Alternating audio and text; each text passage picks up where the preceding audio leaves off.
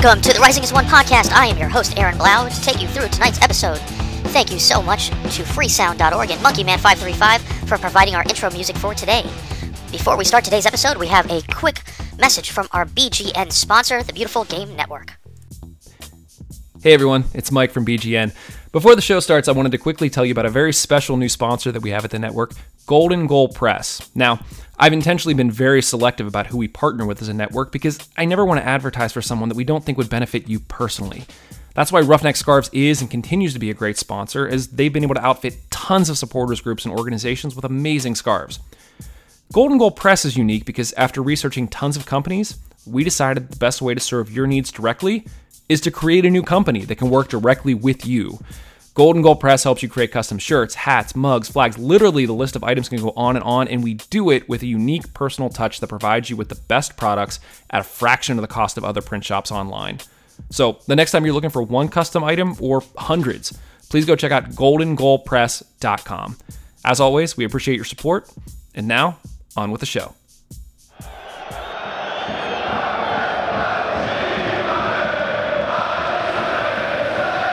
Welcome to the Rising as One podcast. This is Dominic Kearns, and I have both my partners in crime today.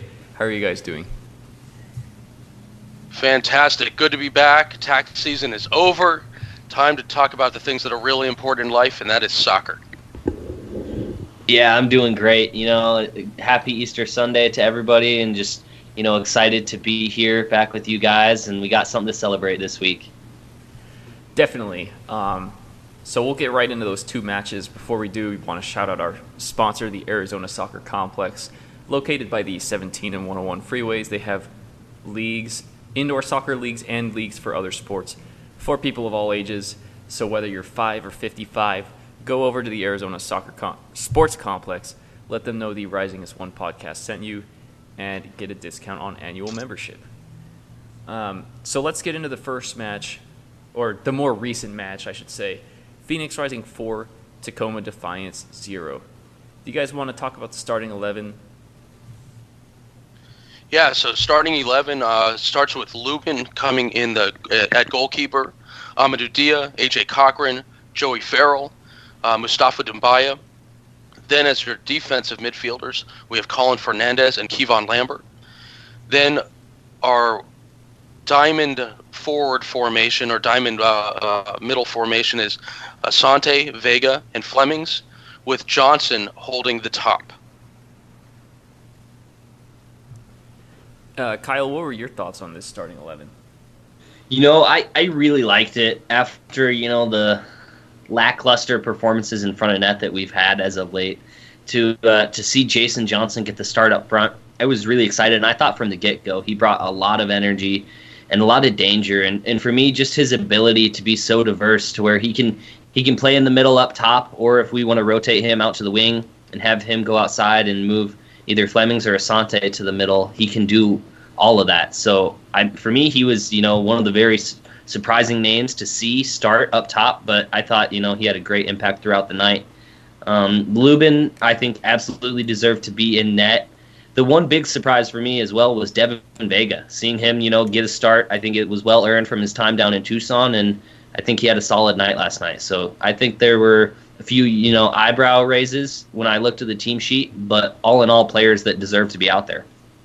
Yeah, this is my uh, Dia, HA, Joe, and Mustafa. Uh, I thought it was a it was a pretty solid back line there. Very glad to see La Mosca uh, the Fly, uh, Devin Vega reinserted back in the lineup. The and as man. I, yeah, I, as I'm looking at this this uh, uh, midfielders and forward combination, I don't know of four faster players on any single team in the Western Conference.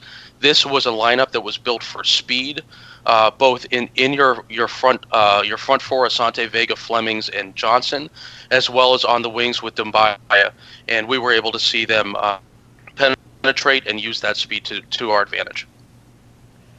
That's a good point about speed. Um, I don't think this will be. I mean, Vega, you don't expect to be starting every week, but he does bring that dimension, um, and he's able to get the ball to our guys who can really create, um, especially up the wings too with Dia and Dumbuya. Um, they were able to get up in space pretty regularly and put in crosses. And especially Dumbuya had more of an active role in our attack than in previous weeks. I thought this was his best match of the season for us. Um, he was more solid defensively and more involved offensively. Um, you know, he earned that yellow card in the first half, and yeah, I, I like this lineup. There were a couple guys that didn't have their best night, um, but you know, all in all, I like this starting eleven. Um, so let's get to the match itself. Kind of a tough start actually for Phoenix.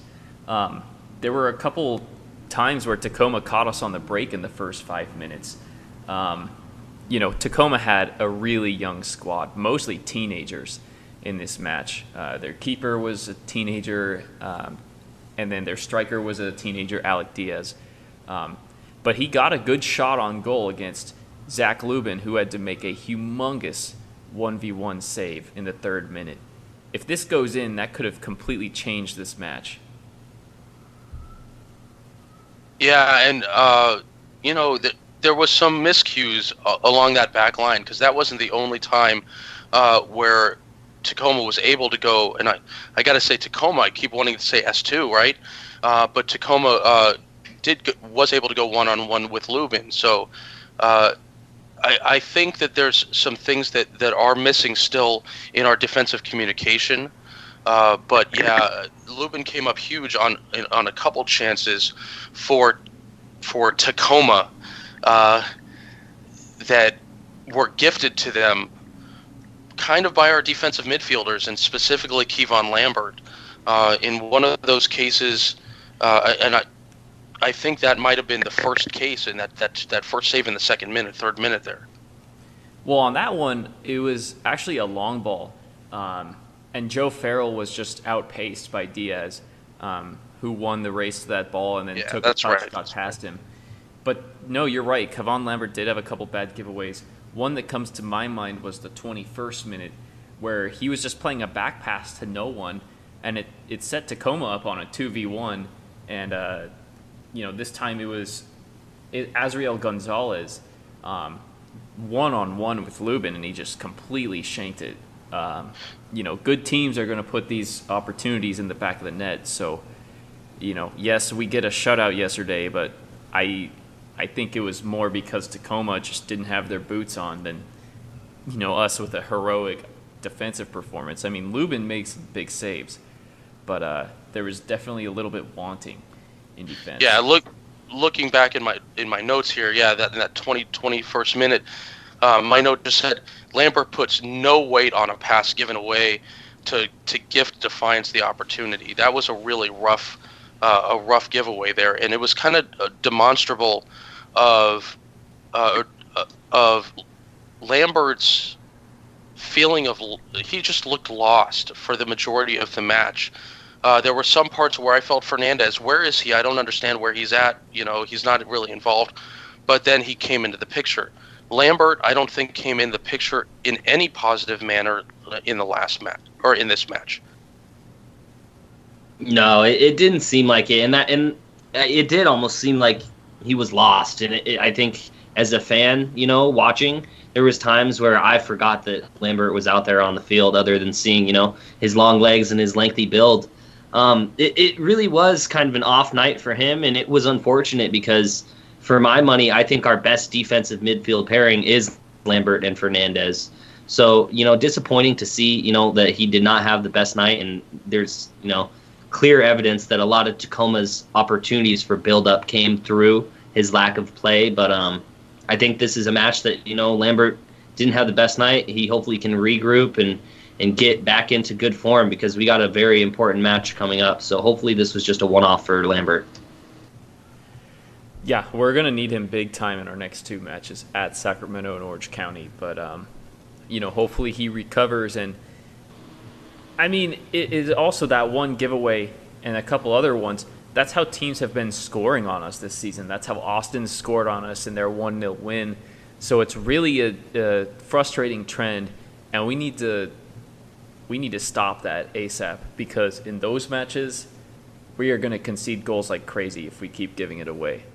Um, but in this match, we don't get burned. And we get more into the match in the next few minutes. Um, Devin Vega has a shot that just goes over Um, Solomon Asante tried to have one time a volley. It went wide, but it was a good idea. And then, you know, it's a pretty frustrating first half until the 34th minute when Junior Flemmings cuts past a couple defenders. Just a great individual effort. And uh, a rips one from about 20 yards out, right in the bottom corner. Um, and once that goal goes in, you feel like there are more coming because that's the big breakthrough. And now we got our mojo back. Yeah, yeah and that, that that was a beautiful, just a really beautiful right-footed, uh, right-footed back post shot uh, that rolled in past past Muse. The, uh, was it Muse? Is the keeper's name? Yes. Yeah, Muse rolled right past Muse. Um, I think his positioning couldn't have been much better on on that ball because of, of, of where it came through. So, I mean, we're talking about a game of, of inches that this ball goes in, has a beautiful spin on it. Uh, Flemmings has to make a really n- nice move around two or three defenders to put that spin on the ball and uh, gets the crowd going and moving and yelling and screaming and sort of releases the demons uh, of Wednesday's match against Austin. Yeah, absolutely. I mean, it, it was just a great piece of, of individual effort. And I, I just want to go back to the ball that was played to Flemmings from, I believe it was AJ Cochran. And I mean, this guy, it, it, it's it's amazing to me how underrated it seemed he was, or under the radar he went last year in the USL Championship, and how Atlanta United let him get out of their system because, I mean, he can just play dime balls from that back line and to, to play and set up Flemmings like that. And then Flemmings just, as everyone said, takes the team on his shoulders, goes on his own, beats three guys, and curls that ball into the net to get the entire crowd fired up. I mean, it was just, it was a great sequence of play. And I mean, that's Phoenix Rising football right there. I mean, that is what we love to see. That quick, fast, in your face style. I mean, it was just, it was a perfect goal, perfect way to start the match. And AJ after- Cochran is so dangerous with that ball off of his foot. He's always looking to go uh, go to the third level. Uh, and, and, and bring that ball forward and find players in open space. Doesn't matter if he's on the back left and he's coming to the to the top right, or or whatever. He is accurate. What a great pickup to be able to get him on our back line. Yeah, he, he really is a class above. Um, but then that first goal just throws Tacoma off their game, and really gives us what we need to keep moving forward. It gives us that confidence. So three minutes later, uh, we get another goal. Dumbuya does a great job to force a turnover, um, win the ball, and then get the ball to Asante in space. So Asante can do that, you know, one of his trademark crosses into the box. Jason Johnson, cool as a cucumber, just side foots it in. So that's 2 0 right there. Um, you know, and then moments later in the 44th minute, uh, Flemmings and Johnson combine again. This time, JJ gets the ball on the left wing, whips in across, and uh, Flemmings is right there to head it back across the face of goal. Such a cool, perfect header right there. So it's 3 0. We could have even scored again in stoppage time. Um, Flemmings put in a cross for JJ, and he had an open header and he just missed it. Um, Tacoma was just dreadful at marking guys especially in those last 15 minutes of the first half, and it, it really cost them the game because, you know, that stretch there we just piled it on. Yeah, that we did, and I mean it, it came at such a perfect time because. I mean, you could feel the tension in the stadium in the 30th minute when it was still nil nil. And, you know, we had some good opportunities, but I didn't think we had any great opportunities up until that point. And just, you know, to get those three goals right at the end of half to go up 3 0. I mean, yeah, you'd have to say Tacoma's night was over at that point. I mean, that they I don't know what their coach would have said, you know, in his in the locker room at halftime, but there couldn't have been much other than let, let's just try and keep them from scoring again because I mean, they were just it seemed like shattered in that in the end of the first half and and for Rising, I mean, it just had to be more of the same to, to stick with it, to keep doing what they were doing, to stay, you know, resolute in defense and to, to keep that shutout. And that, that you know, that was what ended up happening. And uh, I really think that going into halftime up 3 0 was just so refreshing for this team. It was probably uh, just what the doctor ordered. Yeah, Aaron, what are your thoughts on that barrage at the end of the first half? Yeah, you know, it was a lot of excitement. In fact, uh, so last night was uh, Passover, so I was at a friend's house having a nice uh, a, a, nice Passover dinner, and I turned the, the, the game on. Happened to turn it on in the 33rd minute, right after the Flemmings goal. Got to see a little bit of the celebration, uh, and then you know to to be able to, and then you're depressed, right? Because you're like, oh, I just missed something. Oh, why? And then uh, to have Johnson score that goal right afterwards. Uh, fulfilled all of the Passover, all of the Ten Commandments, or something like that. I don't. That's not. That's not a Passover thing. Uh, it, it, but it was. it was just fantastic. It was. It was good to see him. It's interesting to see Johnson because we're so used to seeing him as a winger. We're seeing him used to seeing him on the left side, working with Dia, having good interplay in that way. In the past, uh, including last year, when we've had experiments of putting him up at the top, of being that that target uh, that target man he hasn't really fulfilled uh, I think what we what we had hoped. We always like to see him on the side, generally on the left side. Tonight or last night to be able to see him perform so well in that top player role, in that that point man role, uh, it was great to see him put that foot in the ball. It was very interesting to see the the celebration afterward, uh, with him bringing his teammates over, sticking their thumbs, their fingers in their ears, uh, in a matter to say, "Hey, we don't hear the haters, we don't hear the the pundits, we don't hear Dominic talking about us." You know, uh, um, you know, I I don't know what that was about, but someone someone said it was a little rascal celebration. Oh, was that what it was? I I didn't understand it, but a mom uh, with a young kid mentioned that one. I was like, oh, I could see that. Okay. okay. All right, that's cool, but it definitely went over my head. um, but you know, it's still cool to see those kinds of celebrations, and uh, there was a lot to celebrate. I mean, three 0 at halftime. We had a few matches with you know those moments like that, and I think that's Phoenix Rising at its best. We can just onslaught against other teams and just kind of kind of make the game end in a series of 10, 15 minutes. Just put it out of reach, and that's what we did. You know, out of halftime, it would have been easy to get complacent, get content, but less than 10 minutes into the start of the second half, we score our fourth. And this is a great play by Junior Flemmings because um, kind of a fluke how it gets started. There's a ball uh, aerial battle, and the defender heads it off of Jason Johnson's head. It goes off the back of his head right to Junior Flemmings in space. And Flemmings could have put a shot on goal here.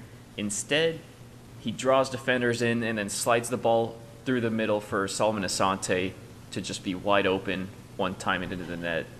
4 0, and at that point, you know, the route's on, and there's no competitive uh, match left to be played. The only question is, are we going to get a goal in the uh, happy hour 60th minute or in the 69th minute on 420? I mean, that's that's all there was left. yeah, it, it, it, really was. I mean, and and for me, um, to see Flemmings, you know, who was on a hat trick at that point, to be unselfish and to you know pass to Solomon Asante for what would be called the higher percentage shot in the middle of the box. You know, able to evade his defender. Um, I mean, it's it's just great. It shows you know the chemistry amongst these teams. They want to get this team. They want to get everyone involved.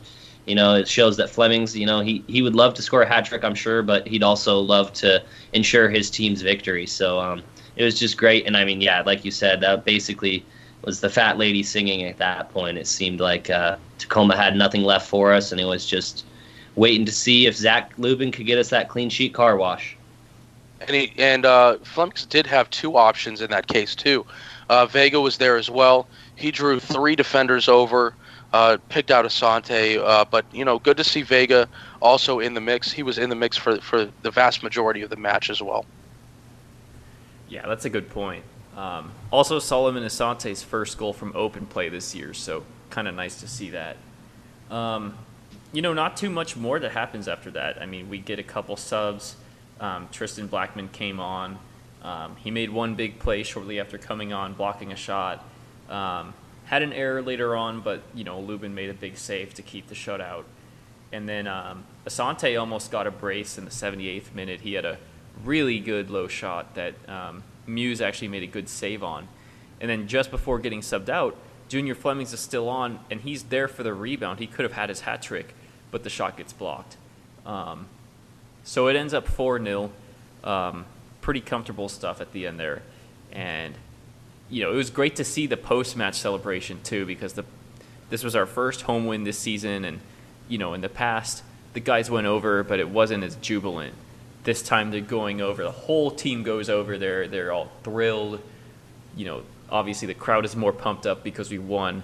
So it was just really cool scenes after the match. So a couple things to share on here. Phoenix had 68.9% uh, possession in this particular match, 570 total total passes. Now, if you compare that to prior year, uh, the matches from last year, we were always sub, almost always sub 300 for passes.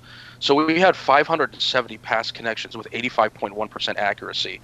Uh, 25 total. Uh, 20. We had 25 crosses. 25 crosses compared to giving up only one for Tacoma. And then we had 23 shots on goal.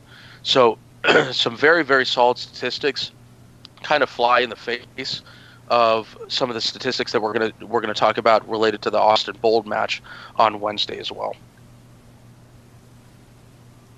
Yeah, and, and Aaron, I just I just want to say that I I mean it was clear last night that our passing game was just on point, and I mean you would see it when you know the match seemed to slow down in certain periods that Phoenix was just moving the ball left to right, side and side across the field, and all Tacoma would do is just move as a unit and follow back and forth, back and forth. And I really like seeing that because it's just a great way of tiring out the team and eventually catching one of their players out of position. And then with the speed that we had on the field last night and our ability to go out and beat players on the wing and cross balls into the box, I mean, it, it was just game plan to perfection by Rick Schantz. And I mean, yeah, it was just awesome to see us have so much time on the ball and really dictate the match.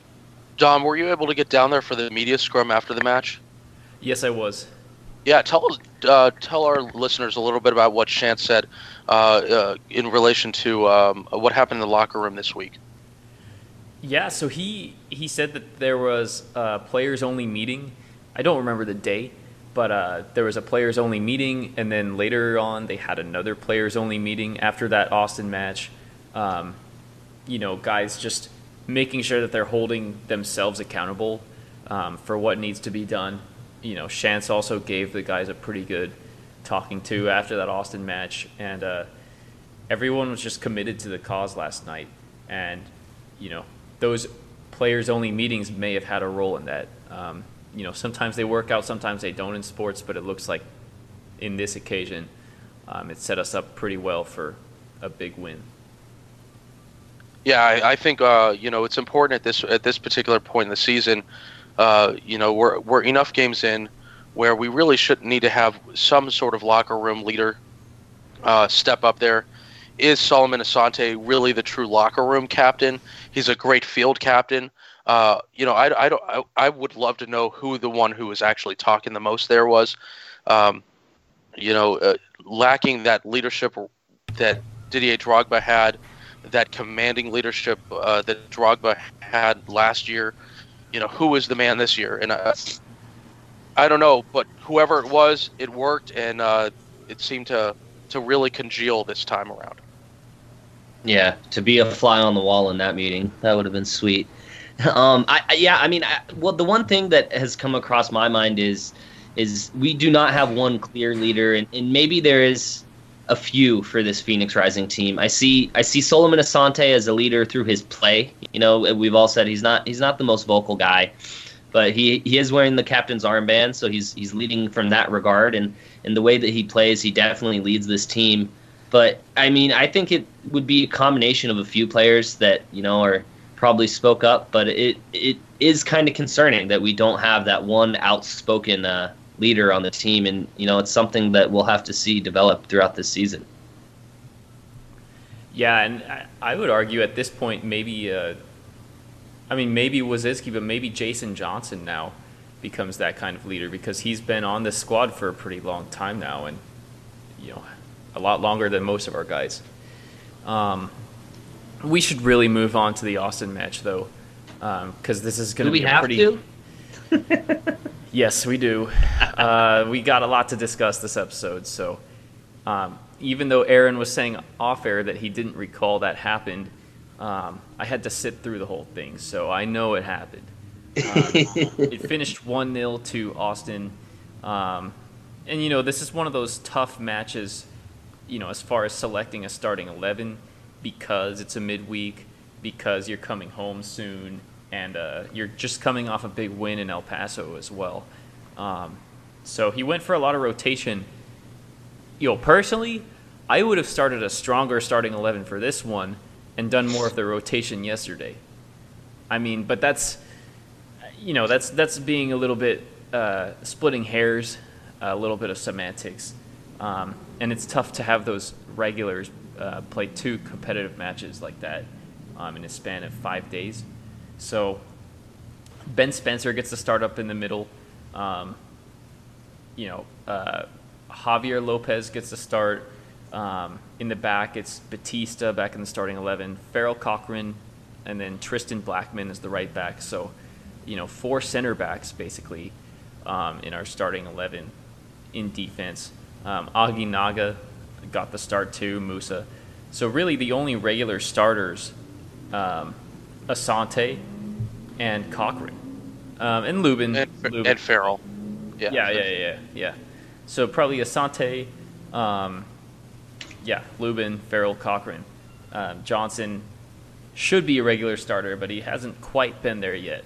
Um, so yeah, so interesting match. I mean, it started slow, um, but then as the first half went on, we got more into it, and it was really just, you know, in some ways the Diego Restrepo show because he made a few really good saves, um, especially on a free kick late in the first half from Jason Johnson. What were you guys' thoughts on the first half of this match? It, I mean, you you got it. It started off very slow. Um, Austin almost, you know, they started off on a better foot, I would say, than Phoenix. Um, you know, they had some decent opportunities, but yeah, just to go to those free kicks by Jason Johnson. I mean, I, I really like his idea and what he's doing there, and I think I think he should get more opportunities to take our free kicks because we haven't had success at all this season. I mean, Restrepo just coming up huge with those saves, and and that's the one thing that they were talking about on the broadcast, and that I always, you know, I always think of when I see Diego Restrepo is he he might not always get the credit that he deserves, and he lost his job last year, but it seems like time he comes up against Phoenix, he has the match of his life. So it's it's got to be something in the water that he's drinking on those nights. But uh, yeah, it was. I mean, very frustrating first half. Just Phoenix not be able to get anything with up than what we would have anticipated, but uh, they still should have gotten something.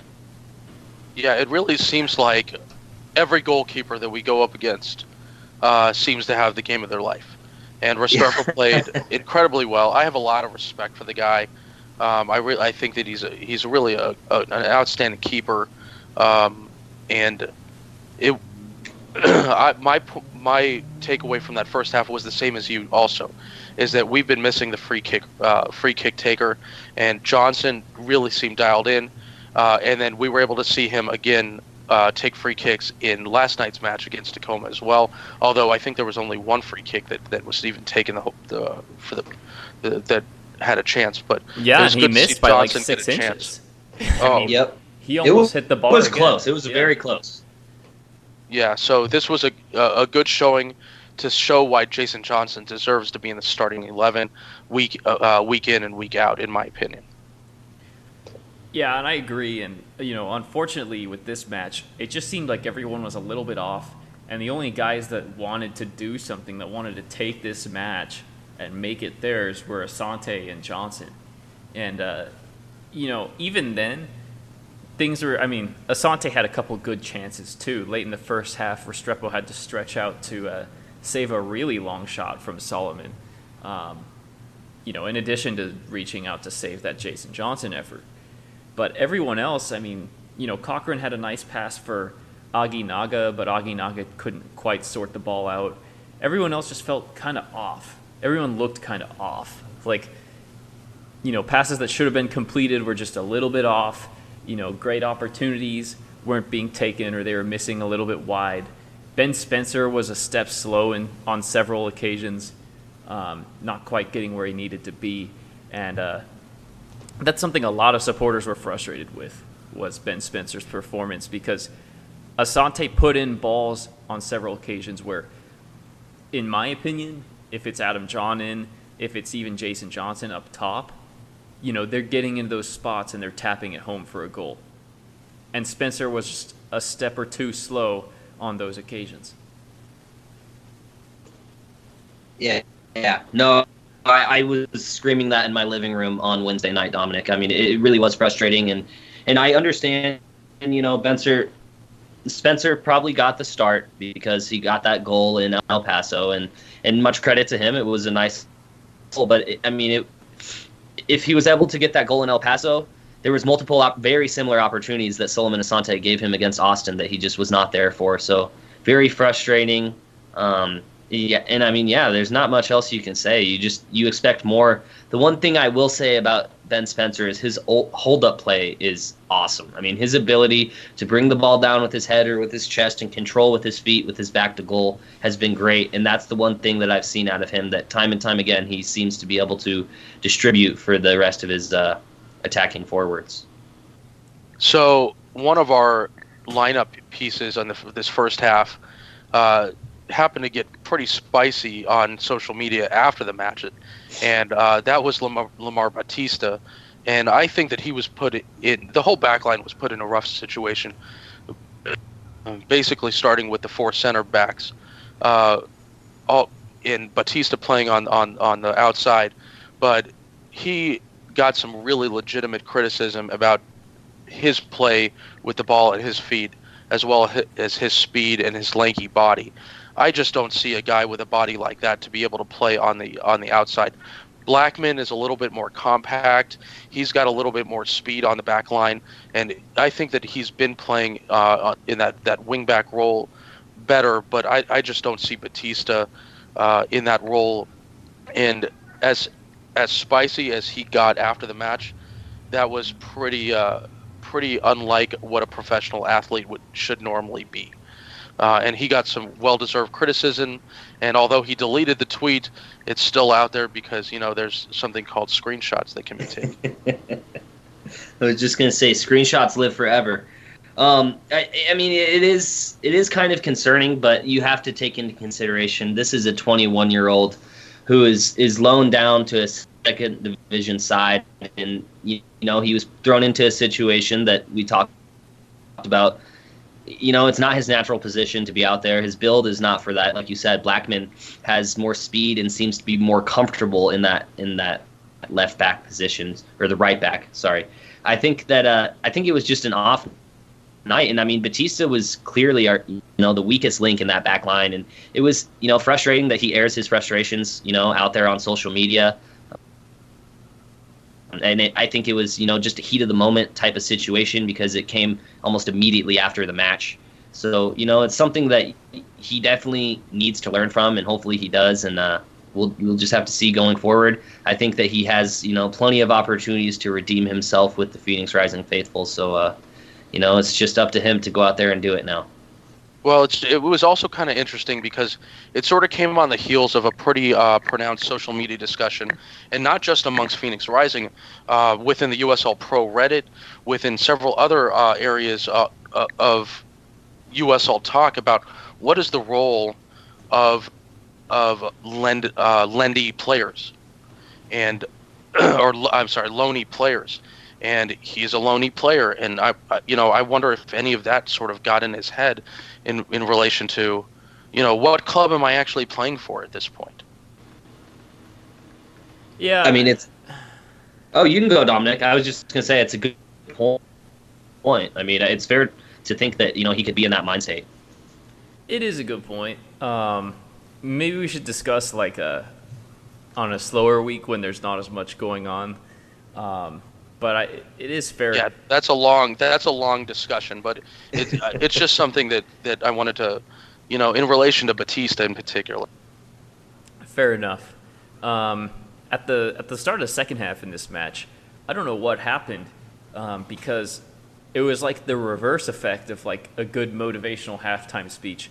We played our worst 15 minutes of the match out of the halftime break. Um, you know, before they score a goal, um, a really bad giveaway by Solomon Asante, Very unusual for him. He was expecting a foul to be called. There was no whistle blown, and it set up Austin Tierpak um, in a great position, and he just dragged his shot like a foot wide. But he was through on goal. I mean, he probably should have scored. Um, then a few minutes later, um, and Tristan Blackmon owned up for this too. Um, made a bad pass. He was trying to find a, one of the midfielders, and it was just a miscommunication. He just set up a set up a break for for uh, Austin, and um, Sonny Guadar- Guadarrama um, takes the ball from midfield towards the edge of the box. Um, and at that point, Joey Farrell's in a tough position because he needs to also account for the uh, the wing who is making a runner, the winger who is making a run, um, and also try to block the shot. And Guadarrama just got him leaning one way for a second, and then he put a great curler in. There's nothing that Lubin could have done on that shot, um, but you know, it kind of felt like it was against the run of play, and yet, you know, for how sloppy we were out of halftime, it was kind of deserved because they had another chance in that stretch where Lubin had to make a huge save. So, I mean, it, with how bad we played in those 15 minutes, we deserved to concede a goal in that stretch. And how bad do you feel for Joey Farrell in that situation? There is no good decision for him to make. Does he cover the player who's who's streaking on on uh, uh, off of the side? Does he cover the player on the ball? Does he step up? I mean, there really is no good decision for him to make in that case. Uh, that's that, that's going to prevent some sort of shot on goal. Yeah, no, you're absolutely right. And I, I, was thinking that myself watching it and rewatching the replay that, you know, I, I, personally was screaming for Farrell to step up right then. But, I mean, we all talk about it. He steps up and the defender is able to get that ball out to the winger. And we see a ball, ball crossed in or, or the winger cuts inside. I mean, it, it really just put him on an island. And, you know, the only way that I think Farrell comes out of that unscathed is if he gets lucky and, and the player with the ball takes a bad touch. So, I mean, just unfortunate, but I also do have to give props to Blackmon. I mean, it was, you know, a poor pass, but he was the first to come out and admit he, you know, took the whole loss on his shoulders, said that, you know, it was single-handedly down to him, down to his mistake and and I don't think that's fair because I think, you know, there's plenty of players on that team that could have, you know, helped out defensively in that situation and that could have gone out and, you know, scored a goal or two. So, it was just a learning experience, I think, all around, but frustrating nonetheless because it was a match that we just we didn't have enough. And the polar opposite response uh, for a Loney player versus what we what we talked about a couple minutes ago. Blackmon yes. puts it on his shoulders, and he shows, hey, guys, I've spent enough time in Phoenix. This, you know, this is my team too. And regardless of, you know, if I'm traveling back and forth to LA, uh, th- I want this team to win. Yeah, and and Rick Schantz had his players back too, which was refreshing to see. He was like, "No, it wasn't. It wasn't your fault. You know, everyone wins and loses as a team. We're gonna work hard. We're gonna play better." Um, so it was refreshing to see that. That was pretty, pretty wholesome stuff. Um, you know, after that, the match went on. I mean, Phoenix was pushing for that equalizer. Um, Flemmings came on for Jason Johnson. Um, there was one notable opportunity I thought where Asante puts in a cross, and Ben Spencer would have had a tap in if he just got to the ball, and he just couldn't quite get to the ball. He was outstretched. He just missed it, and then he got a yellow card for running into the goalie. Um, incredibly frustrating because those are the kinds of chances that you just have to put in in a match like that where goals are hard to come by you know, when Asante puts in a ball like that, you just have to have that end product. Um, now, now, regardless of what I mean, I he was just a you know a, a half step late, whatever. I, w- I was infuriated. Was that a yellow card in your opinion? How? How is that a yellow card? I mean, he's playing the ball. The keeper's put out there and exposed himself. Um, I mean, I, I, I guess if you're a huge cynic, you could say it's a yellow card, but I, I just I don't see that. I mean, it was a physical match all night, so to get see a yellow card happen for that, I think that's just just a bad call. He really do, he doesn't go and spikes up. His uh, you know he, he does he uh, bends his knees. Uh, I it's a full on 50-50 ball. It just it would confuse the hell out of me. Yeah, it is is frustrating. Um, you know, there was even a shot later on, a free kick where Asante whipped it in. There were two. I mean, one of them, um, Restrepo just punched out, but there was another one that got headed off the line. I mean, that's just that's when you know it's not your night. Like when you have a great shot towards the corner and it gets headed off the line. Um, or actually, was that a flick on header that got headed off? I think that was a flick on header that got that got headed off the line. Um, in Yes, any case, I think it was too. yeah, in any case, just you know, I was thinking after that match, there are a few matches every season that are just BS. Like, it's just a stupid match. Like, you deserve to at least get something from it, um, and you don't, and that's how like the game goes. The all-time one for me is gonna be, um, I think in 2017 when we lost one 0 at home to San Antonio, and Yep. like they only had one shot on target, and it was their one goal in the last like six or seven minutes, and it should have been called off sides in a match where like we were just dominating, and Restrepo made like three or four worldy saves. Um, that's going to be like the number one all time. Um, you know, the Swope Park 2017 playoffs uh, penalty shootout loss. That's another one. But uh, yeah, there are a few of those every season, and you know, spin zone it. We're getting these out of the way early on, um, and we're still in playoff position. So life could be worse. Absolutely. We could be Orange County SC, right? That's true. Hopefully that day never comes. No, I, I I'm with you, Dom. I mean, it, it was frustrating, very frustrating. But I mean, it, what this reminded me of was RGV on the road. Similar matches to going down to Rio Grande Valley. Very difficult defensively. You know, they'll they'll threaten you, and it just it wasn't our night. It was just it just didn't work out as planned. Um, but I mean, we regrouped and we, we made it, you know, happen last night, and that's that's really shows the character of this team that they're not going to let that type of loss stick. They're going to put it in the rear view and just look forward, and that's all we can do going forward now. Is we got two very very difficult opponents upcoming. And uh, that pretty much gives us a chance to uh, put these two matches in the rearview mirror for us as well. Uh, we're going to take a quick break for a uh, quick message from our sponsors, and then come back with a preview of the Phoenix Rising match against Sacramento Republic FC and discuss some USL scores. And we'd like to take a moment to thank Roughneck Scarves, the official scarf supplier to MLS, USL, and US Soccer. Thank you for your sponsorship of our podcast and all the podcasts on the Beautiful Game Network. Get custom scarves for your group or team at roughneckscarves.com. And if you're interested in sponsoring the Rising as One podcast, message fitbophoto at gmail.com. Now, back to the Sacramento preview and scores from around the USA.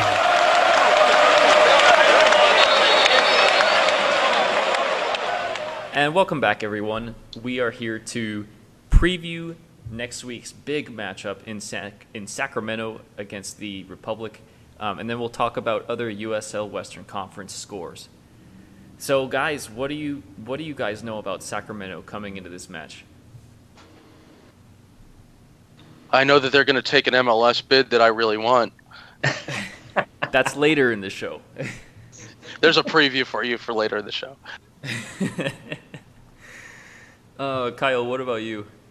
You know, this is a Sacramento team that I, they seem to always have a very you know similar identity. That they, you know, they're solid defensively. We're all familiar with Josh Cohen in net for them. So you know, they they have a very good goalkeeper. But for me, it seems like they have a few returning names and a few new names. Um, Tyler Blackwood, you know, he he went to Sporting KC or um, Swope Park Rangers last year, and then came back to Sacramento Republic. So you know, it'll be good to see a familiar, you know, Arizona United, Phoenix Rising face. Um, but I mean, other than that, the really only player that sticks out for me is Cameron Iwasa on their on their uh, squad, and I mean, he's going to be a huge player to watch. He's always a player that's tormented Phoenix in the past. So, I mean, I I just think this is going to be a very difficult road match. I don't know what the stats are, but I can't recall us ever getting a point at Papa Murphy's Park. So, I mean, this is it's going to be a very motivated uh, supporter base, you know, with this MLS news um, pending. So it's it's it's going to be a night that you're going to want to show out. They're going to want to show that they're a top quality team, and they've done so far this season. You know, so I, I think that this is going to be a true test for Phoenix. Last night was, you know, a great motivator, but I think next week is where the rubber meets the road, and we see what this Phoenix team is made of. And uh, one note there, we actually did get a nil-nil draw in Sacramento last year. Um, I okay, so one point. There we go. Yeah, and I believe it was because of a huge penalty kick save by Carl Woszczynski uh, in a match where we were definitely the second best team. So it is a really tough place to play. That's where our massive uh, un- unbeaten streak ended in 2017. Um, and they have strong home form this year. If you look at their home form, they have two wins and a draw in three matches. Um, they crushed OKC Energy 4 1 in a uh, very high profile match on a Sunday afternoon you know, away from home, they've been very mediocre. They beat Colorado Springs in a pretty boring 1 0 match. Um, you know, I talked to the Colorado Springs guy about it, and he felt like that should have been a draw. And then they lost their last two away matches one against the uh, MLS Lone Monster in Tacoma, and then another one at T2. So, not a, not a world beater kind of team, but they are better at home um, they do have a pretty solid team. I think the guy to, to watch with them is always going to be um, Cam Iwasa. Um, or did Iwasa go somewhere else? No, Iwasa. Uh, yeah, Iwasa Cam Iwasa's their there. lead player. Yeah, yeah, he's their lead player. He's got 16 shots, uh, five goals on the season, uh, four off of his right foot, as I'm reading the statistics here. Uh, and all and four of his goals, uh, four of the five goals come from inside the box. So he's a real penetrating player. He's their Iron Man at this point with 540. Uh, well, there's a couple players with 540 minutes played, um, but the other player I think is a defenseman. So uh, he's he's got uh, played every minute of every game so far this season. Uh, and yeah, he's going to be our the danger guy that we're going to have to be w- looking at because nobody else has any more than one goal. Yeah, and uh, Villyan Bijev, uh, another guy to watch. Um, he's been there for a couple of years, and he seems to be a solid uh, presence for Sac Republic. Um, and and Blackwood is actually still there in Sacramento, um, so he'll be another one to watch. And then of course Josh Cohen and net. Um, it's always a solid team. It's not it's not a uh, you know clear best team in the Western Conference. I think they looked a little bit better in the early season than you know what they're really going to be. But uh, and they do have they do struggle to score goals at times, but um, they they are still a really difficult team to break down. And I could see this match going where, you know, if we make one defensive error, we fall behind, and then they'll just lock it down and maybe win one or two nil. Um, I hope that's not the case, but one thing that doesn't help us either Sacramento Republic has a bye week this week, so they will have an extra week of rest going into that match. Um, teams always complain about that in the NFL when they have to play a team coming off a bye. Um, that's what we're up against next Saturday. So, what, what are you guys' predictions for this one? I think, I mean, I, as boring as it is, I, I just I don't know that we're able to go on the road and get a win against, as we talked about, this difficult opponent that uh, we haven't won in the past. But I, I could see us getting a draw. Um, I like to think it'd be one-one, as you said. I think that you know that Sacramento probably scores first, and and as you said, it's probably off of Iwasa being able to get some quality service in the box, and he's able to to put one in. But I I like to think that we're gonna pull at least one goal out of this.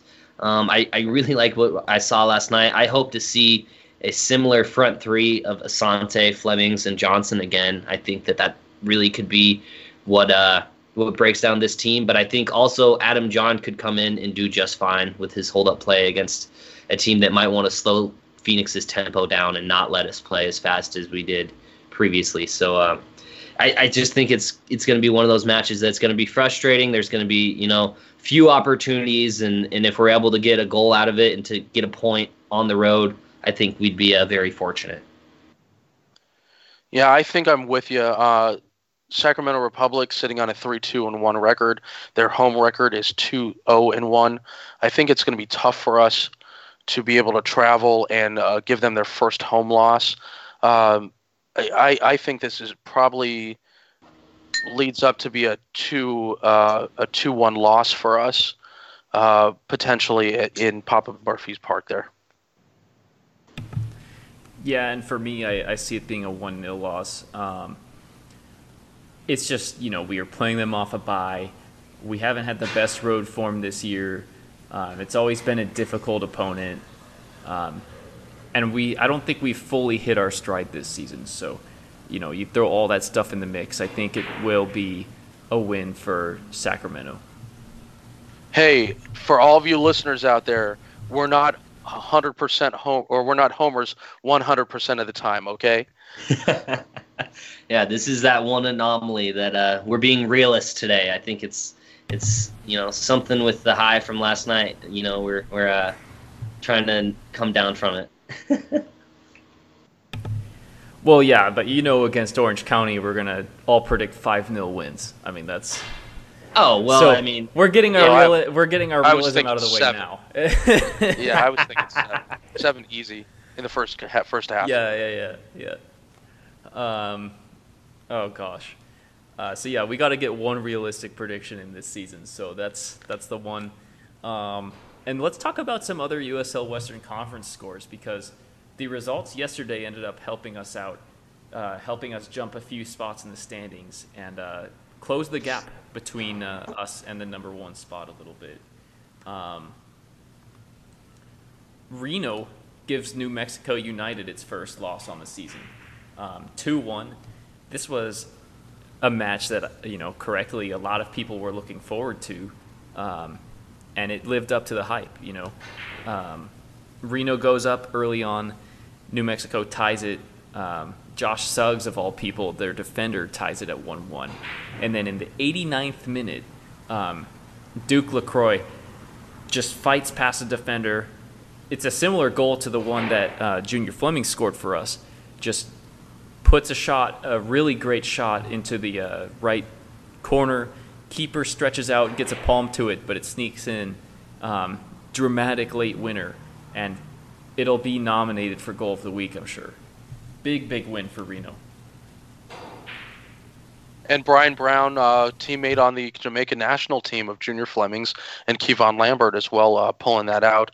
Uh, if Brown wasn't performing so well, I, I, think that Jason Johnson would actually be in that uh, in that starting striker role for Jamaica as well. Yeah, I don't know about that. Johnson hasn't been. okay, that's me being a, that's me being a homer. Okay, so I'm back to being a homer again. Yeah, I mean, I think all three of our guys could easily start in the Jamaica national team lineup, but uh, you know there'd be a lot of other Jamaicans out there who who will argue with that. But I mean, it's it's great just to see all these players from the Jamaica team performing right now, you know, in a Gold Cup season because they're all you know putting themselves in that shop window to get to earn the opportunity to play. So. Uh, you know, it's it's going to be very exciting. But selfishly, I, I hope that none of our players end up going because it's going to be a crucial part of the season. But uh, we'll have to wait and see. Yeah, you know, just uh, just that helps us at least with New Mexico having the chance to uh, move up to the number one seed, and they don't take advantage. Um, Brown actually didn't score in that match for Reno, but I'm sure he's going to have plenty of other opportunities to do that. Oh, he didn't? No, he did not. It was actually a guy who uh, scored his first professional goal, got that other one.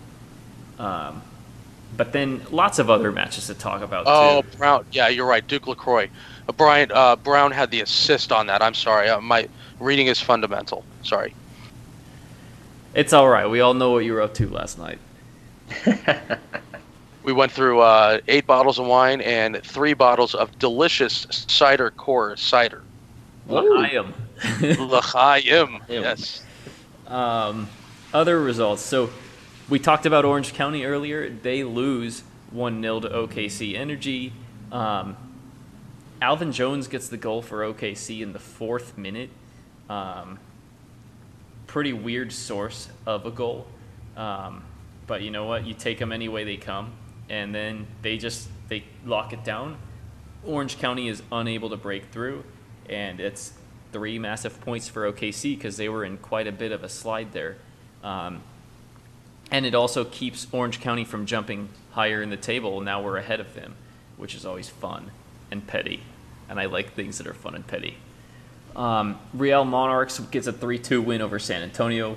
Um, San Antonio was up 2 0 at halftime in this match. Brian Gomez scores two goals. Um, but then the Monarchs get back into this one.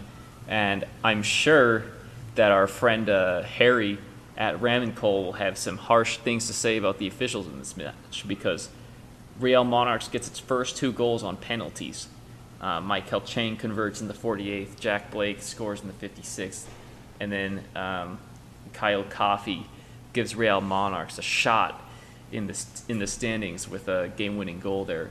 So they get the 3 2 win and a, a really weird match. I mean, San Antonio only has 39% possession and only three shots on target in six total. So they were kind of holding on for dear life once they went up 2 0 and it, it burned them.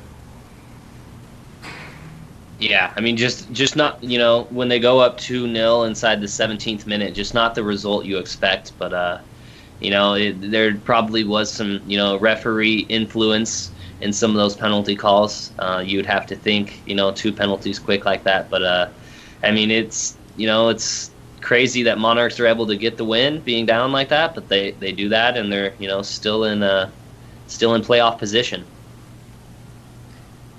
Is RGV good? Um, after beating OKC Energy last week, they put a whooping on Las Vegas, 5 2. Um, you know, most of the goal scoring in this one came after halftime. Um, but yeah, it was 2 2 0 to RGV at halftime. They score five goals in this on four shots on target. Um, so every shot on target goes in, and they get an own goal. Um, you know, tough loss for Eric Wynalda and Las Vegas Lights, but uh, RGV is uh, starting to look like an actual team. Um, they had a tough, tough start to this season, but all of a sudden they are only two points, excuse me, one point out of the last playoff spot. So that's a very interesting comeback for them. You know, there's there's something to really enjoy about RGV as a franchise or a, as a club. Um, in that you know this is a these are folks who play literally like in the middle of nowhere. They play uh, on the border, you know, politically a hot area.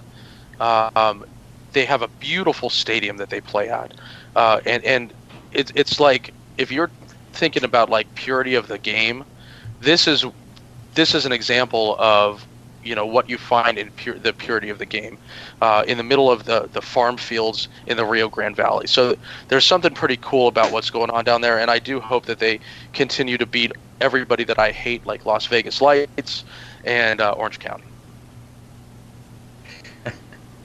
Yeah, and they yeah. uh, they built a fortress at home there.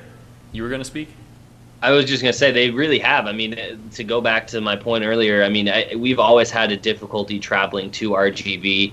You know, it is a very nice stadium, and it's it's awesome to see them be able to sustain in in this league and to be around for the past few seasons. Because at, at first, when they came into the league, I kind of questioned whether they'd be viable for the long term. But uh, you know, they've really done that, and if they're you know within the playoff chase this season, I think they'll uh, you know just bring more and more fans. Yeah, they actually get really good attendance considering it is such a uh, remote part of Texas there. Um, well, there ain't nothing, there ain't nothing else to do but uh, tip cows. yeah, maybe they should have been the ones with that down in the farm uh, day, but um, so in the animal sounds. yeah. Jeez. Uh, no, they're a little more professional than that. Um, then Timbers and Colorado Springs have a pretty interesting match. Um, Colorado Springs, another team that had been in quite a slide. Um, they get a 2 2 draw on the road in Portland. Um, Jordan Burt scores first on a penalty. But then Foster Langsdorf gets a brace for Timbers 2. Both goals in the last 30 minutes. Um, frustrating result for Colorado Springs. They, you know, they're up 1 0. They go back to a 1-1 draw. They go ahead 2-1, and then moments later, Langsdorf scores again, so it ends up being 2-2 on the night. Um, you know, and that puts Timbers temporarily into the top spot in the Western Conference. Um, we'll get to the table uh, later in the episode, but right now they are on top at 14 points, and we are just four points back um, at 10 points. Um, right now, to, you want to, of course, give mention to the Colorado Springs goalkeeper, uh, the young young 16 year old Abraham Rodriguez, who actually uh, did play in that game. So the match that he played against us, it was not just a fluke. He actually has four games played, uh, four starts, uh, and and they uh, continue to run him out there. Yeah, potentially the future for Colorado Rapids is on display. So get a good look for him while you can. Uh, they're a team with, I don't think they have really any long term goalkeeping solutions. So maybe he's their guy in a year or two. Uh, but I think that does it for the Western Conference. We have an Austin El Paso match later this afternoon. Um, so that's about it.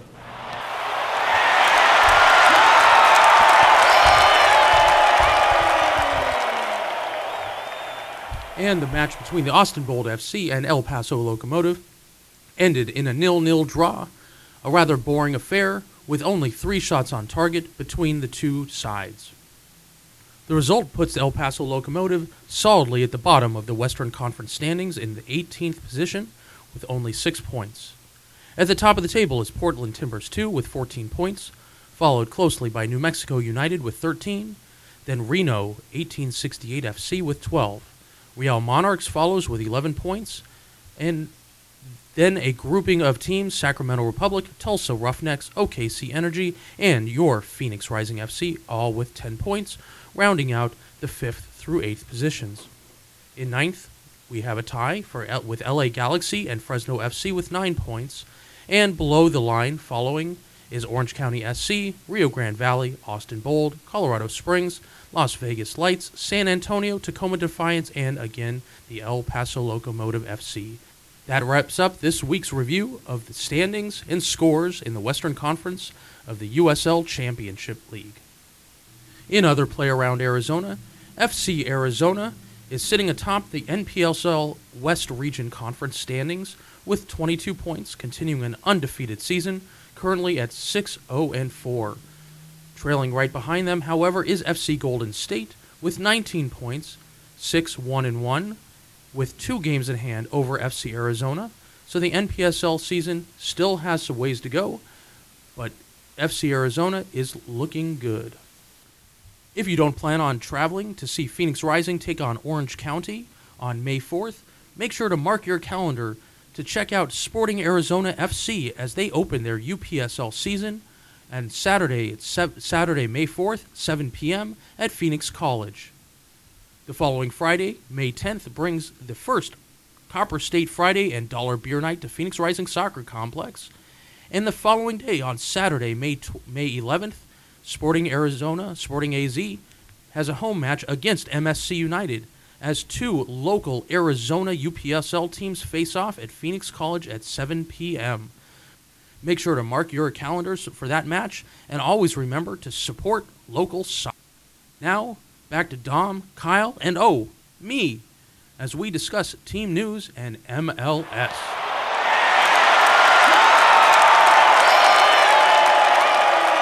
And welcome back to the Rising as One podcast, where we are now going to talk about team news and then get into the MLS uh, press release on Thursday by Don Garber. Um, you know, the first thing we want to shout out is something that just happened less than an hour ago. Uh, Phoenix Rising, um, their youth club, played in the Dallas Cup in the U17 division and uh, just won the final, the national final um, at the Dallas Cup. Um, I believe they were playing in the Cotton Bowl Stadium, and uh, they get the win there in penalties over Querétaro. So that's unbelievable. Um, that's the biggest accomplishment for our youth club in uh, in its history, and you know they won a just just just a tremendous accomplishment. I don't know a lot about the Dallas Cup, I do know it's a very prestigious youth tournament uh, with teams all around America and even international teams, as seen with Querétaro getting in, involved. Um, so that's just unbelievable. Do you guys have anything to add there? I mean, No. you summed it up great. I think I think it's just as we said, a huge achievement. You know, it's something that uh, it's great to see for just the state of Arizona for all of soccer here. You know, to see Phoenix Rising come in and to take the Scottsdale Blackhawks and be able to get us to this level. I mean, it's just it's exciting, and I think it's this should be more proof to MLS that soccer's you know alive and well here in the Valley. Yeah, big congratulations to uh, Mick Reevy and everybody over at the Phoenix Rising FC Youth Soccer program. Uh, they they do put together a great program. They have a good rec league as well as a good competitive league, uh, and uh, we're starting to see some dividends uh, on the field uh, for for the youth players and uh, some some nice signings in our our academy signings. Brandon Kinniston and Elijah Elijah Paul.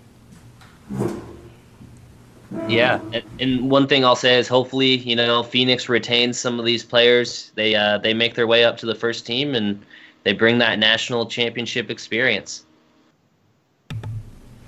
Yeah, um, so just what an accomplishment. Um, and they, they were actually playing in the Toyota Stadium where FC Dallas plays, so not quite as big a venue, but still a massive, massive thing. Um, you know, and what motivation is that for young kids to go into an MLS stadium to win a cup like that and know that they can do it? Um, so hopefully we have many more products coming through the academy that can, uh, you know, they're contributing right now at that level, and one day they'll make it up. Um, another thing we want to discuss is the U.S. Open Cup draw. So the second round results were uh, released this week, and you know most USL teams get to play amateur clubs or teams at a lower level, maybe USL League One. In that round, there are not a lot of uh, you know USL League One teams or amateur teams in our area in the Southwest. Um, so we got drawn up against New Mexico United. Um, you know, kind of a kind of a bad luck draw for us to not only have to play a USL team, but one of the best teams in the Western Conference, a rival, um, and it comes in the middle of you know back-to-back matches. However, uh, you look into the schedules that both teams have, and it actually works out better for us than for New Mexico because we have a home match that Friday before, and then we have a home match the Saturday after. So guys will be able to sleep in their own beds. It's a home draw for us. Um, the match will be played either on Tuesday or Wednesday. My guess is it'll be Tuesday the 14th, so that it gives both teams more time to prepare for their Saturday matches. Um, but that'll work out because going in we'll have an extra day of rest. And New Mexico has that in the middle of a road trip where they're playing at El Paso and at Colorado Springs. So that's going to be a lot of travel for them. And those are both Saturday matches, so they don't have that extra day of rest. Yeah, I, I think that that travel schedule plays in our favor pretty well. But I think, as as always, this is always a really interesting sort of piece of the puzzle. And the more that I've learned about the the Lamar Hunt U.S. Open Cup, uh, the more interesting it is to think, you know, what are we playing for? Are we playing for for you know, the glory of of a, a, a potential USL championship? Do we focus on USL Cup? Do we use this as an opportunity to develop young players? Uh, I find this whole concept fascinating, and obviously in Europe, it's it's in, in the top division, it's a much bigger debate with the like 25 cup competitions that they have than what we have to deal with. But when you're talking about regular season matches and weighing the need to succeed uh, in terms of your domestic league versus the opportunity to be able to move forward and play an LAFC or an LA Galaxy or some other MLS team and really prove your mettle uh, as a club, you know, th- it's a really great opportunity. I, I would want to see our team go all out for this uh, and make sure that we're playing our best players for these cup competitions, especially as we're trying to make a case to become the potential 30th MLS franchise, as we're going to discuss in a few minutes. Yeah. I Yeah. mean- oh, go for it. Go for I, it. w- I was just gonna say I'm with you, Aaron. I think it, I think it's one of those things that many teams have many different approaches, at least here locally, you know, in the U.S. to the U.S. Open Cup and how they, you know, the lineups they put out there, whether they put out their stronger, you know, first team starting 11 or they mix in, you know, substitutes and, and guys to get, you know, their debuts. And it's, for me, I think it's a case by case, match by match uh, basis. I think a lot of teams, they start off maybe not putting their priority into the cup but you know, the farther they get, if you know they're able to get a win or two, and they're still in the competition, once the MLS teams come in, that's when they start to really you know put the, all their eggs in that basket and push for it. For me, I would love to see Phoenix get an Open Cup run, just because you know we haven't really had it since we became Phoenix Rising. We haven't had those opportunities to bring an MLS side here to travel to them. So I really think it'd be something fun. Um, but I mean, at that, I also don't don't want to do it at the expense of this season. So it's I think it's a fine line that uh, hopefully you know Rick Schantz with his experience is able to to walk it. Yeah, I mean, you're right about us not having a run like that. There was one year when we were Arizona United where we hosted, I want to say LA Galaxy. That's um, correct. And we were actually up one 0 at halftime, and then the wheels kind of fell off because they're just an MLS team and they're you know very good, and we weren't even making playoffs back then. Um, but yeah, in, in the modern era, so to speak, we have not had a deep cup run like that. Um, you know, last year, kind of a fluke. Um, the one that I was really, you know, I'm still a little bit frustrated with is 2017 when um, we had San Francisco Deltas in our own building, very winnable third round tie and uh, you know Omar Bravo got the start, and you know guys just weren't quite clicking, and it was one-one in stoppage time, and we just gave up a dumb, dumb goal right at the end of stoppage time, um, and we would have been able to play an MLS team next round. I think we would have ended up at San Jose Earthquakes. Didier Drogba would have had the chance to play an MLS team. Um, I think everyone was really fired up for that, but uh, didn't quite happen. So I think now's the time. I think if we beat New Mexico, we'll probably get a more favorable draw in the third round, and then, you know, bring it on, bring on that MLS team, bring on the opportunity to uh, pull a cup set and get things going like that. I imagine that we'll play at least half of our regular starters for that match because I think it has been a while and the team is making that more of a priority. Um, we thought we could skate by against uh, Sporting AZ last year, and that was not the case.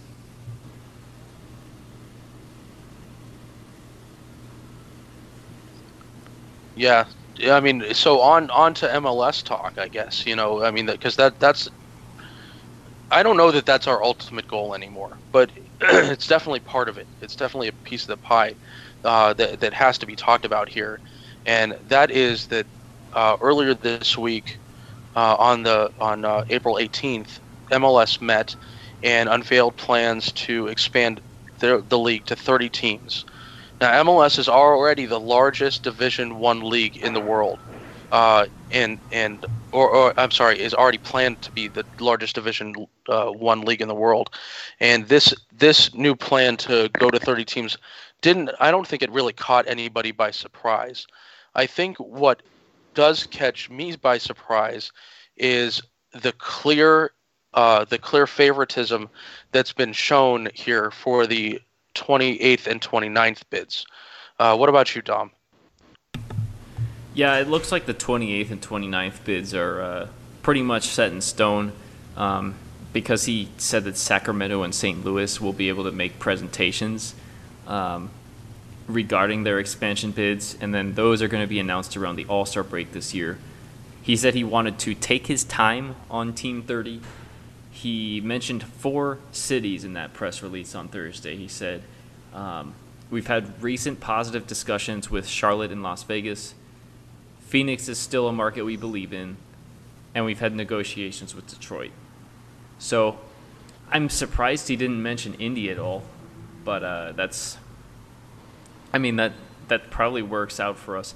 I wouldn't put too much stock into comments like this, but I think it is worth keeping an eye on because last year he wasn't mentioning us at all. When he was mentioning, you know, you know the Sacramento's and the St. Louis's, he wasn't mentioning us, so he wasn't really tipping the hand at like who's coming up next. At least now it looks like we're in the discussion as far as who's coming up next. Um, do I even think that we're going to end at 30 teams? Probably not. Um, you know, maybe 32, or maybe they're trying to get even closer to 40 so they can do an internal pro rel. But that's a that's a whole other discussion. Um, I don't know. What are you guys' thoughts on the uh, the announcement?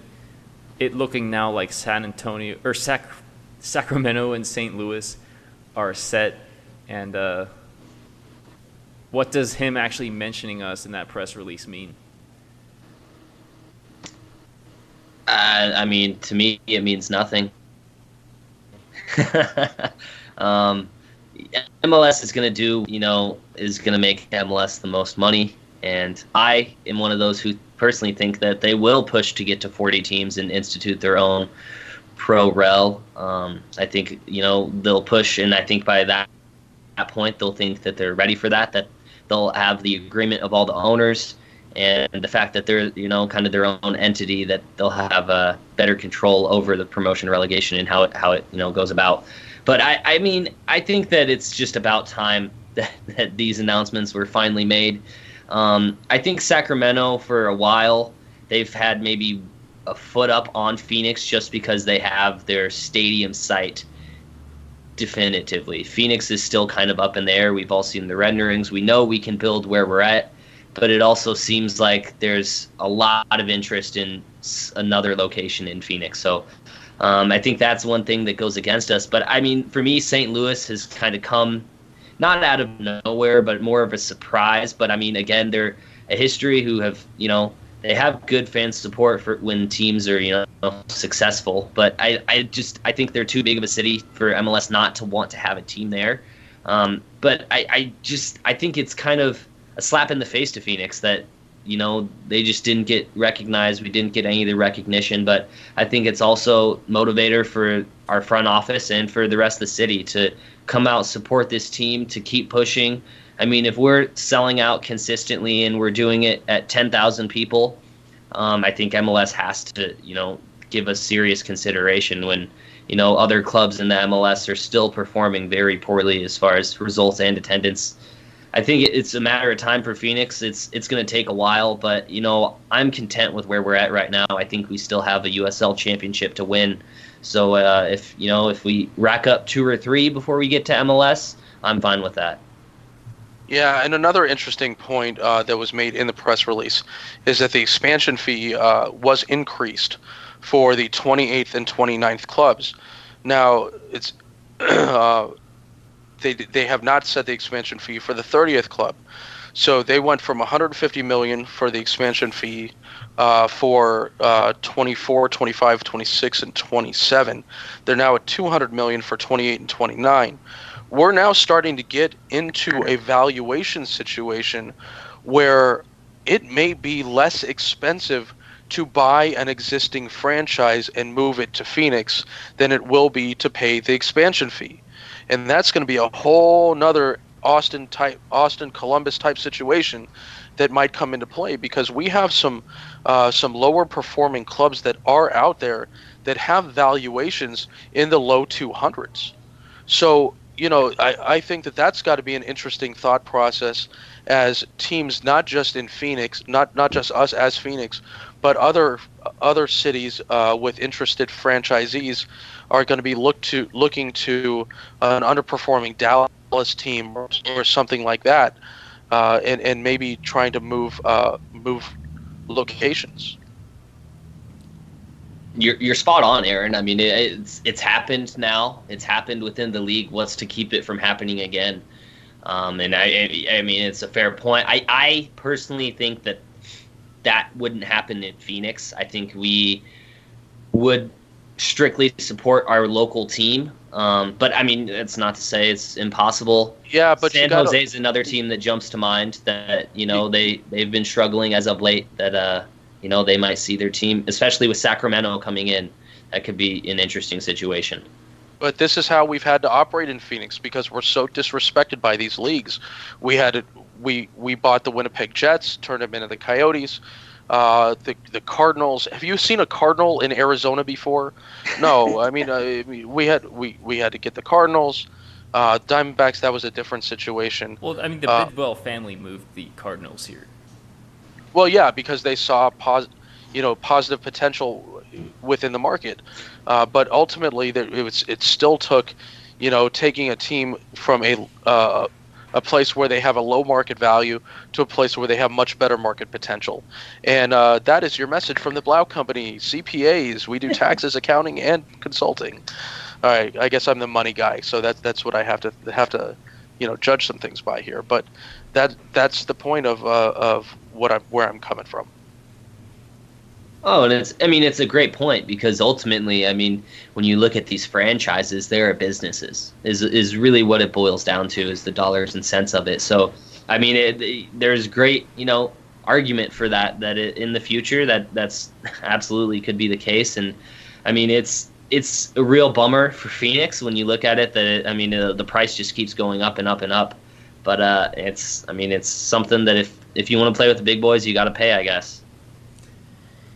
And uh, this is why I think that I don't I don't think that the rise in the expansion fee is going to scare our ownership group off because Alex Zheng is a billionaire already. Uh, because uh, Berke Bakay has a pretty substantial net worth already.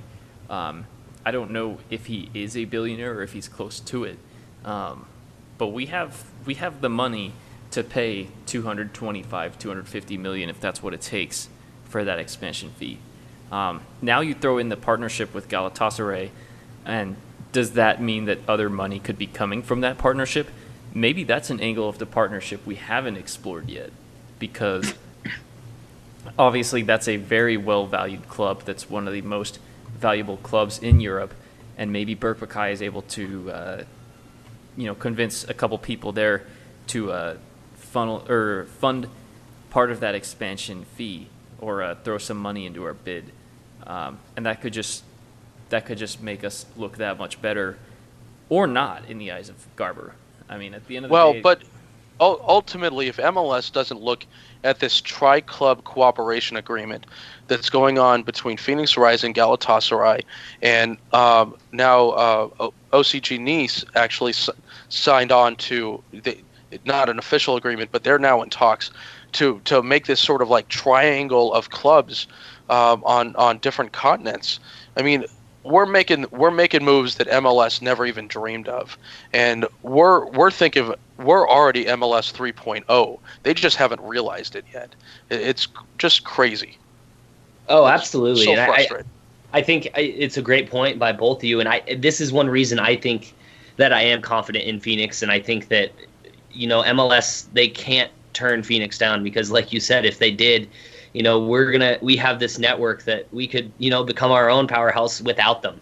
Um, I think it, I think it's something that it, you know it's similar. It reminds me to the New York City FC and Manchester City, you know, relationship that they have there, and it's it's something that I think MLS does like because it brings eyes, it brings dollars, and it can bring big names as well. So I think I think it's something MLS will absolutely be attracted with, and uh, you know, yeah, the Phoenix Rising ownership group will have no problem paying whatever the expansion fee is. I'm sure, um, and I think that they'll be one of the ownership groups, like Dominic said, that won't be you know turned away by that. And I'm sure there are other ones that they will you know see that it's going up to upwards of 200 million and and they may reconsider their entire uh, bid for MLS. And I mean, I mean, I wonder too, how much of us not getting in yet is Garber having an ego versus, um, you know, just the quality of the bid. Because yes, these other bids have money, but I feel like these other bids are more willing to cater to Garber. Um, they're, you know, in the case of Nashville, they're able to have it partially privately or uh, partially publicly funded. Um, with Cincinnati, they're able to bend over backwards to make it happen. Um, whereas I feel like our our ownership group, we want MLS, but there's also that we don't need you. We're gonna be fine without you, and we can do things anyways. And maybe that maybe that upsets him. Maybe that uh, you know injures his fragile ego I wonder if that. I honestly wonder if that's a part of it. No, I, I think I think it's a very fair question, and it's you know it, it is something that I I get a sense from this rising ownership group as well. I mean, it, really does seem like we, we don't need them. We, you know, we've we've created all of this already on our own, and, and all the relationships and everything that you know, all the, bringing Drogba here. MLS didn't they didn't do that. You know, I mean, it's it's a lot of these things that we've done ourselves, and and that may scare you know MLS a little bit because I think they they may feel they can't control us as much as they have maybe some other clubs and I think that uh, that's something that this ownership group probably wouldn't be as as kosher with either. So it'll be it'll be interesting. Yeah, I mean, at the end of the day, I just we have to get in, but are we going to get number thirty, or are we going to have to wait for thirty-two? You know, and how long is that wait going to take? These are all very relevant questions that, you know, fans want to know the answers to. The Other MLS owners want to know the answers to. Um, yeah, I mean, it, I think there's just so much. I think I think there's a lot that rides on. I hell, I think even attendance at the semifinal for the Gold Cup in Phoenix on July 2nd could could even weigh into it because we always talk about how attendance, you know, sways MLS good and bad. So I mean, it, there, there's so much I think behind this. But I, I really think for Phoenix, I mean, if we keep getting the results on and off the field, um, in relationships and, and, wins and keep selling out week after week. I mean, there's there's no question. I don't see another city without an MLS franchise that's doing what we're doing right now. And that was talking MLS. uh, and had... all the, and all the anger that comes with it. Yeah, seriously. uh, so sorry for having to do that, but um, that's that's part of part of uh, why we're here, and it's definitely something that is relevant. Um, we put a poll up on it. Is this relevant? And the majority of people said yes. This is at least somewhat relevant. So there you go. Um, I think that's all we got for this. Oh, we have supporter section questions too. And yes. uh, we'll try to run through those fairly quick because it's already been a long episode. But this has been a busy supporter section. So let's get to it. The first one from Pat Moses essentially says, um, was the result yesterday more because of the team we were playing or because we really came together and were hitting our stride? What say you? Okay, I'll go first. I, I mean, it's little column A, little column B. It's a little bit of both, if, if you really want to say. I mean, we, we knew this team was just fragile, and if we were able to put in a couple goals really quick, they'd keep coming, and that's exactly what happened. But I mean, this also was a, you know, to to quote him, high schoolers, a team of high schoolers. I mean, it, it's true. It's very accurate. It's a team that, on paper, we were just better than, and we and we should have beaten them no matter what. Even if we had nine men and they had eleven, we still should have beat them four 0 So I mean, it, it's you know, it's one of those that it's almost you know a write off. We knew we were going to win it, but I think it's also a building block for this team. You know, our first huge multi-goal win.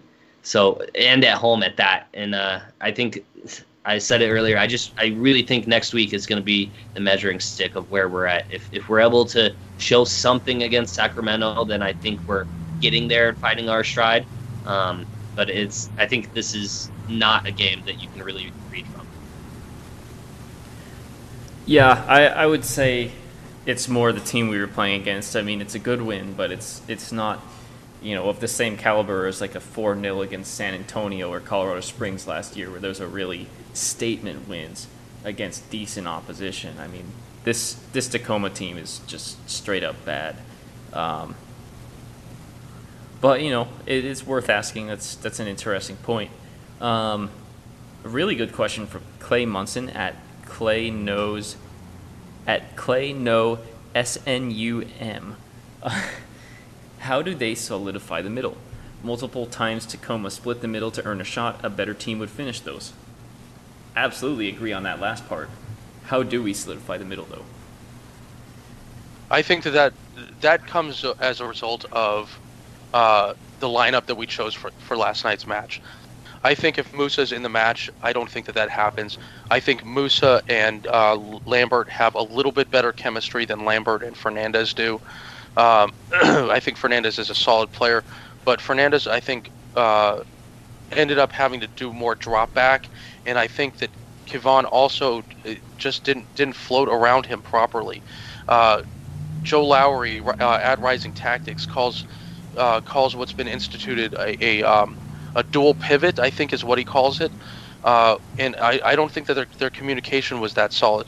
So they're really going to have to do a lot of that work workout to be able to figure out who's playing cover and who's playing uh, who's playing ball and who's playing cover. Uh, the, the the tactic behind it just needs a little bit more time. I think it's gonna sh- it's gonna come, uh, but with the speedy backs in Dia and uh, Dumbuya pressing out as wide as that they as they are, this continues to be a problem that we saw in preseason, and I, I just don't know when it's going to get fixed. I mean, for me, it's just going to take a focus on it in training and in, in matches. And well, they're not going to be able to switch off. Um, yeah, to go back to what you're saying, Aaron. Yeah, it seemed like it seemed like last night that Lambert was playing more of the ball. Uh, well, kind of. And Fernandez was dropping back to where I personally think Fernandez is better when he's playing on the ball and Lambert is dropping back and providing cover for the back line. I think that role fits them much better. Musa also, I think he's a great fit, but for me, I think we lack the offensive bite when we have both Lambert and Musa in there. At least this season so far. Last season there was great glimpses of it, but um, I, I think it's just. I mean, it's taking time. It's solidifying the lineup itself. I mean, it, we we need to have it the consistent back line. I think everyone agrees it's the four that were out there last night, but it's getting them comfortable. It's getting the two guys in front of them comfortable, and it's it's also the center attacking mid. I mean, we have yet to really lock down one of those players who's going to play through the middle, and that player will help his his central defense. And I think that once we get someone who's has that high work rate and is able to commit to both ends of the ball, I think that we see the middle of the field get locked up a little bit. Yeah, I think we'll, really we'll good put, points. Yeah, we'll put Musah back in the starting eleven. I would imagine for that Sacramento match and probably against OC as well, and that'll be that'll be something that can definitely short things up. Um, and you know, I think if Lambert is more focused, then that also helps with us locking down the middle because we did a pretty good job controlling the middle against El Paso, and um, you know, for most of the match against Austin as well. So it certainly can be done. Um, but yeah, we just gotta keep a better shape. Uh, two questions that I think we can roll into one and then wrap this thing up. Um, this comes from Nick Tapia at Mex Chewy. Some shots on goal were off in trying to be too fancy instead of killer instinct taking a shot. And then Clay says, How do they improve shot conversion? Do we have someone that can consistently finish, or are we still missing that player? I think I think ultimately what's going on is that we're still trying to find the square. Uh, is that you know for some of these players, uh, if you were to convert this over to more like a basketball analogy, they they're looking at that the hoop is just too big. Um, we're getting we are getting dialed in, and we can see that with with Jason Johnson's free kicks. Uh, we are getting dialed in. We can see that with Devin Vega taking some shots across the midfield. Devin Vega is kind of that guy who just has brass balls.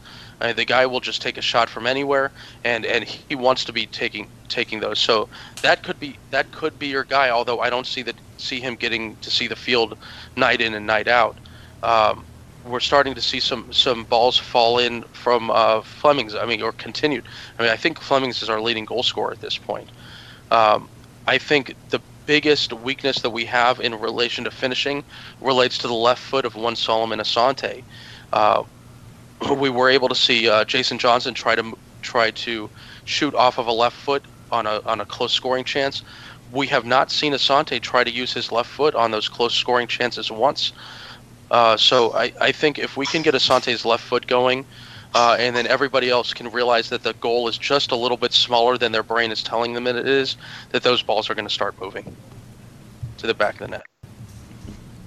Yeah, I, I wouldn't I wouldn't worry too much about like not having a uh, a quality goal scorer. Um, I know that we've been close in several matches and just not found the back, but yeah, I think it's more just a small sample size, and I think things will normalize. And you know, certainly yesterday we scored four, so um, I don't think you can complain too much about that. And I think even in Wednesday's match, I mean, unless we're going up against Restrepo, we probably score one or two there. So, um, yeah, I, I think they're fair points, but it's not what I'm most concerned about. What I'm most concerned about right now is, you know, how are opposing teams getting that space in the midfield, and how can we lock that down?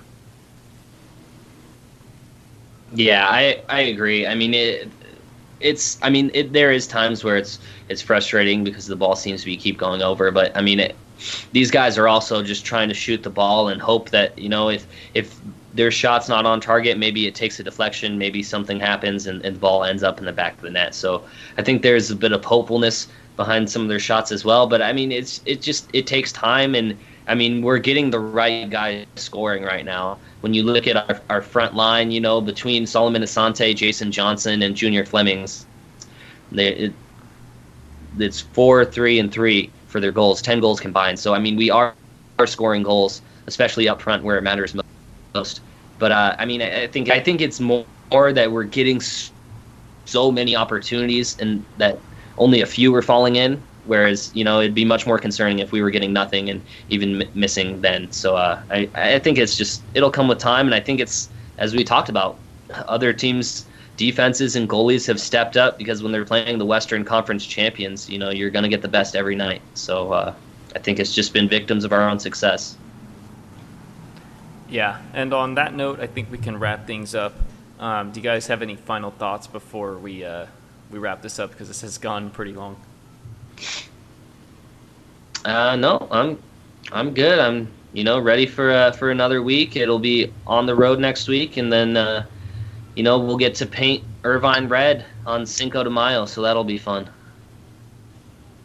That is going to be a crazy time. I'm still trying to think if I'm going to make it, if I'm going to drive out for that match or not. Yeah, I think I'm leaning no because uh, I'll be moving, but I'm gonna make it out to that New Mexico one. That's for sure. And of course, we did. Oh, my final thought: we did miss something at the very beginning. A very hearty, hearty Mazel Tov to our our own Dominic Kearns and his lovely new fiance, brand new uh, fiance. Although uh, you guys have been together for how long? Uh, like almost a year and a half. A year and a half, and Dominic is locking that up.